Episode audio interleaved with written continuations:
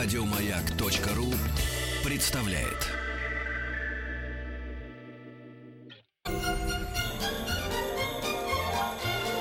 Новогодний базар.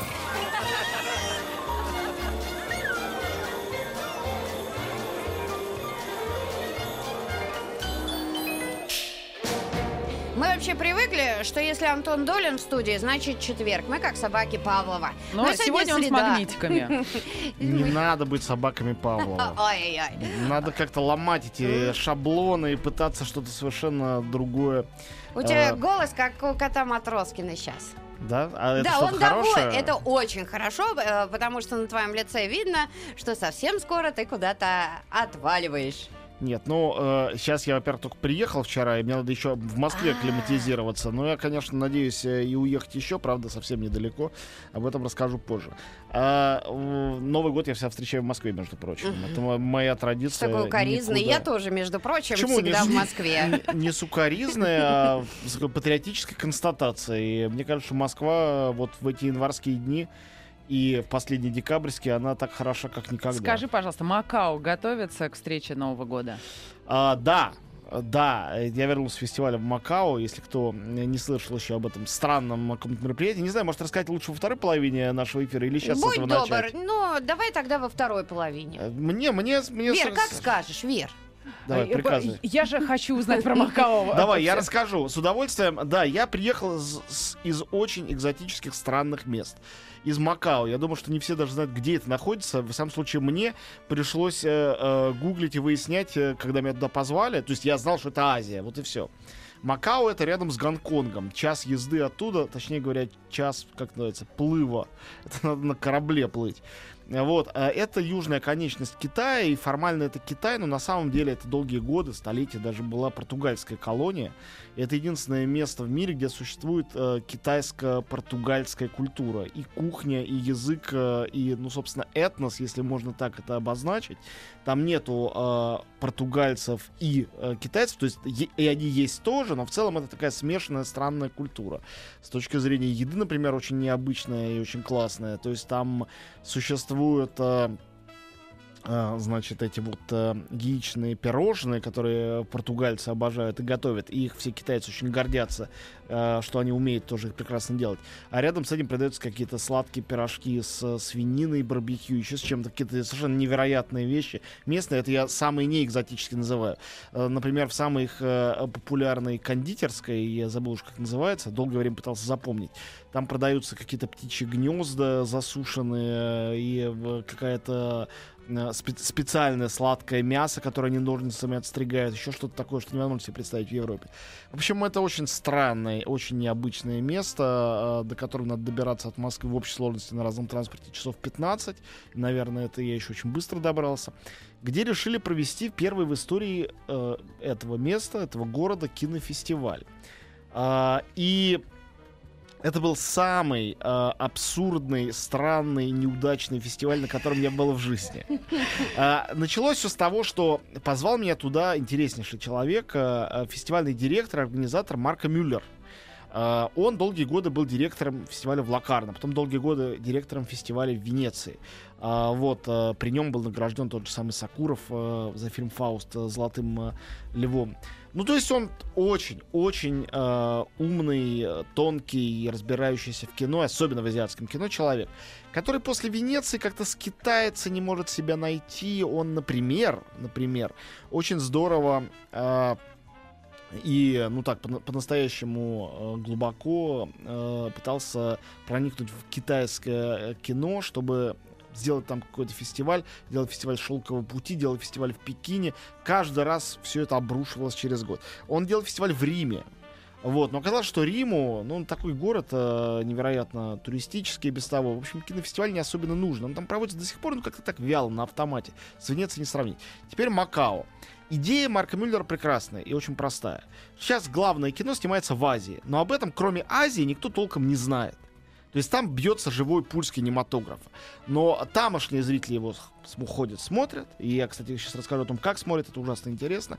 Вот. А э, Европа, Россия, Америка, они толком вообще, ну, то есть они знают какую-то верхушку айсберга. А почему же вы тогда решили, что пульс бьется там? Потому что там э, живет колоссальное количество людей, которые ходят и смотрят фильмы, фильмы, которые побивают по рекордам кассовым голливудские, то, чего в России, например, добиться никто не может, или там э, во Франции. Потому что там снимается фильм уже с огромным бюджетом, есть своя система звезд, есть свои авторские режиссеры. Когда они добираются до фестиваля вдруг, у всех открывается варежка, потому что оказывается, что какие-нибудь тайцы или корейцы гораздо радикальнее, чем, э, ну, как мы привыкли, там, французы или, не знаю, румын или кто-нибудь, кто у нас тут поближе. Потому что они позволяют себе в кино делать совершенно невероятные вещи.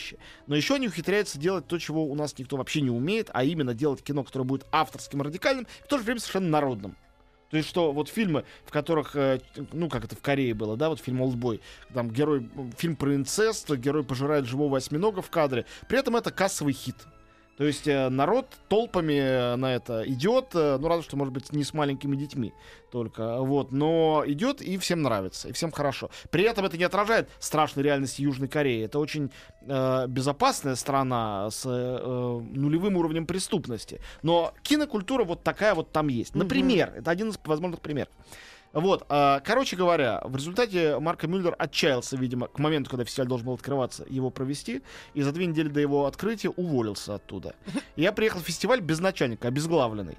А, выяснилось, что в городе Макао никто не знает, что там проходит кинофестиваль. В смысле, не только на улицах никто не знает, это еще ладно. Например, некоторые показы проходили внутри зданий казино. Ты приходишь в это казино, казино там размером как город. Идешь по этому казино полчаса по коридору, он не кончается. И у всех спрашиваешь, а где здесь кинофестиваль? В основном они, конечно, не говорят по-английски, но когда говорят, они так ужасно удивляются, говорят, кинофестиваль. У. И вот после такого тре- третьего У я обнаружил, что за углом от этого человека, который мне это сказал, консьержа, э, значит, метров 20 находится вход в зал этого кинофестиваля, где стоит его, значит, э, красный этот стенд, красная дорожка, но он этого не знал. То есть там об этом не знает никто.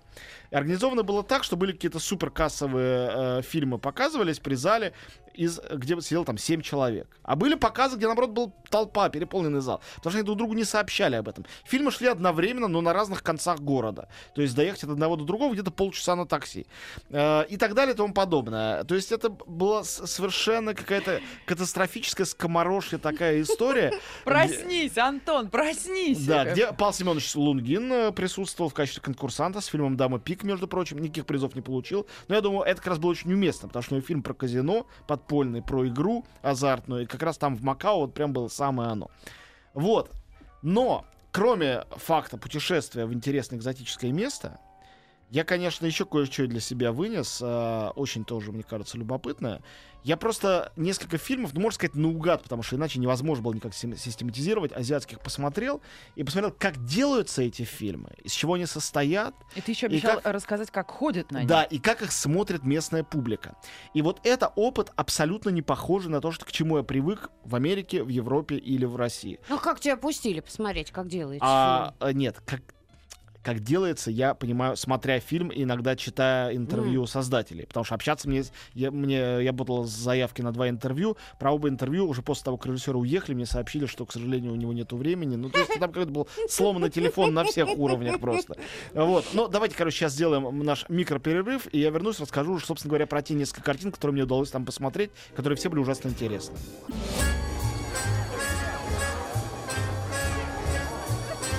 Новогодний базар. Вот. а, Странно, что ты вернулся, конечно. Нет, нет, э, с точки зрения перелета все было организовано прекрасно. Вообще эти люди, когда ты наконец доходил до этих активистов этого фестиваля, его волонтеров, они были такие любезные, такие милые, они были так счастливы, что кто-то знает о том, что у них проходит фестиваль. Там вообще была сложная система, надо было со специальной своей аккредитацией идти в далекий культурный центр и брать билеты на какие-то показы. Я даже дошел, нашел это место, попробовал брать эти билеты. Вот. На большинство фильмов билетов уже не было. Потом я выяснил, что это просто был какой-то сбой организации, потому что там были пустые залы. И вот, и я решил, что я просто буду ходить на фильм. Я приходил к своей аккредитации, они видели, что идет человек с европейским лицом, явно приезжий, и просто идет уверенно в зал. И любезно передо мной эти двери открывали. Никаких билетов не спрашивали, ничего. Вот повторяю, они не знали, как это все должно выглядеть. Тем не менее, вот несколько картин. А, Я попал на фильм Такаси Миики, но я и раньше знал этого режиссера, японский режиссер замечательный, который э, невероятно графоман, но в таком продуктивном смысле слова, он снимает 3-4 фильма в год. В разных жанрах, любые. Плодовитый. Вот, видел его фильм под названием «Кротовья песнь 2». Гонконгская капричо была и первая до этого. Это история, э, комедия криминальная про внедренного полицейского, которого внедрили в клан Якудза. Он там становится правой рукой босса. И дальше ему поручают всякие сложные э, значит, задания. Вместо того, чтобы разоблачить этого босса его засадить в тюрьму, он становится все выше в этой иерархии, у него там все очень хорошо.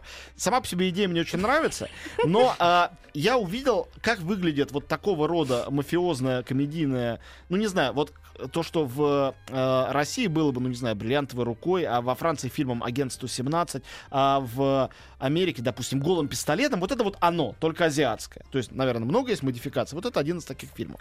Но я смотрел, конечно, я не верил своим глазам. Во-первых, там совершенно чудовищно непристойные шутки. Рядом с этим голый пистолет это просто э, э, голливудская комедия 30-х годов музыкальная. Ниже Во- пояса. э, Не то все. слово, да. Во-вторых, там, э, например, главная злодейка была э, не только с э, хлыстом и в кожаном платье, она этим хлыстом главного героя все время по самым интимным местам, разумеется, била. А также главным ее оружием был вантус почему-то. Вот. А, также из злодеев присутствовал тигр. Тигр, я запомнил только, как он, как герой прыгает с, с парашютом с небоскреба, а тигр на него прыгает и в полете пытается откусить ему голову. Это в рапиде показано очень медленно. Он раскрывает, э, значит, парашют, а тигр в это время откусывает ему голову. А, главного злодея там звали почему-то э, Бабочка, при этом он отрубил себе руку и приделал новую руку, где были маленькие бензопилы вместо костяшек пальцев. Вот. Но дело не в этом. Я смотрел эту это совершенно прекрасную дичь. Да, ну, местами смешно, местами совершенно непонятно, почему это смешно. Но я был потрясен реакцией зала. Они смотрели это, видимо, как у нас в 60-х «Бриллиантовую руку» смотрели. Хотя это был совершенно новый фильм, премьера. Черт побери. Как они хохотали, как они аплодировали, как они в конце вскочили и начали танцевать в ритм песни финальной, которая там была, аплодируя всей этой съемочной группе. И я почувствовал острую зависть кинематографу, в котором можно снимать такую дичь, да, вот у нас же смотришь, все наши э, блокбастеры, даже самые лучшие из них, они все очень корректны, они все очень правильные, чтобы никого не обидеть, чтобы со всех сторон было так, чтобы всем понравиться. Этот фильм сделан, кажется, так, чтобы вообще никому не нравится, кроме режиссера и его ближайших друзей, которые с ним пьют пиво по воскресеньям. И не факт, что им, только когда они пиво выпьют, может быть. Вот, но сидит огромный зал людей, и радуются этому всему. Радуются, кайфуют и тащатся. А чего это? Это какая-то жажда увидеть что-то. Мне кажется, это просто отсутствие нашего этого мешающего нам всем знания о том, что кино бывает авторским, и это тогда для трех коллег, а бывает для народа, и тогда оно должно быть шаблонным. Там люди пришли смотреть кино, и они видят какую-то дичь, они этому радуются, как дети. Ну вот как с музеями современного искусства, например. Я всегда... э, Взрослого человека трудно подвести, повести в музей э, современного искусства, кроме специально подготовленных, чтобы они не сказали, ну я такого искусства не понимаю, мне это скучно. А я вот своих детей с рождения туда вожу, они видят какие-то разноцветные картинки, какие-то геометрические фигуры, какой-то спрессованный металл. Они радуются, им там хорошо. А, Антон, Лучше, чем... а ты не допускаешь, что, это, может быть, это просто их местный юмор такой, как английский Конечно, юмор? Вот безусловно, в том я- числе. И он им понятен, Но это, поэтому- это не первая азиатская комедия, которую я видел. А, они очень Ну. разной степени экстремальности. Это была очень экстремальная. Вот все, что хочу сказать. Я тебе могу сказать, что я когда летела в самолете и показывали долгий перелет был из Сингапура в Москву, и больше половины самолета летели в Австралию, показывали курьер. Ржала я одна. Да, да. Австралийцам было непонятно Э, вообще нет, нет, ну ничего. это и почему я гомерически смеюсь. Это совершенно ясно. Это совершенно это фильм действительно укорененный. Вот, теперь о курьере. Хорошо, что ты сказала. Курьер ведь был очень сильно укоренен в нашей социальной реальности перестроечной. Он был об этом. А эту реальность поди кому-то объясни. Она очень была специальна. Так вот, я увидел фильмы жанровые там, которые укоренены в их реальности. И меня это потрясло, потому что наши блокбастеры такими не бывают. Я стал вспоминать фильмы этого года. «Дуэлянт», «Экипаж», «Ледокол», сейчас будет «Викинг», «Землетрясение». Не ругаю ни один из них сейчас. Э, «28 панфиловцев». Всего лишь констатирую. Они все не здесь и не сейчас. Они все далеко или давно, или далеко и давно. И это считается у нас развлекательным. Не здесь и не сейчас, только не это. Я посмотрел китайский под названием «Прятки». Режиссер э, Лу Цзие. Э, ужастик. Про маньяка, э, который там в мотоциклетном шлеме преследует каких-то детей, похищает, э, и родители ребенка, девочки, которая, видимо, что-то с ней будет не так, пытаются ее защитить и выяснить, кто этот маньяк. Все основано, как выясняется в финале, не буду рассказывать, кто маньяк, как вдруг вы посмотрите этот фильм. Фильм отличный. А он когда-нибудь... Вот. Ну, кто его знает? На каком Никогда. фестивале? Всякое бывает. Всякое бывает. Всякое бывает. Вряд На всякий случай не Мгм. буду. Вот. А выясняется, что это все вопрос квартирный. Что это из-за жилплощади. Что в Китае с этим большая проблема. И что человек, который оказывается в результате убийцей, об- испытывает проблемы и ненавидит всех тех, у кого большие квартиры. Выясняется, что проблема главного героя, до- с до- дочери которого преследует, а, связана с тем, что у него был старший брат, и он жутко к нему ревновал, и сдал его полиции, обвинив в изнасиловании, непонятно, справедливо или нет, а ведь в Китае политика одного ребенка. Ему было обидно, что он не один ребенок в семье, хотелось быть одному, как другим.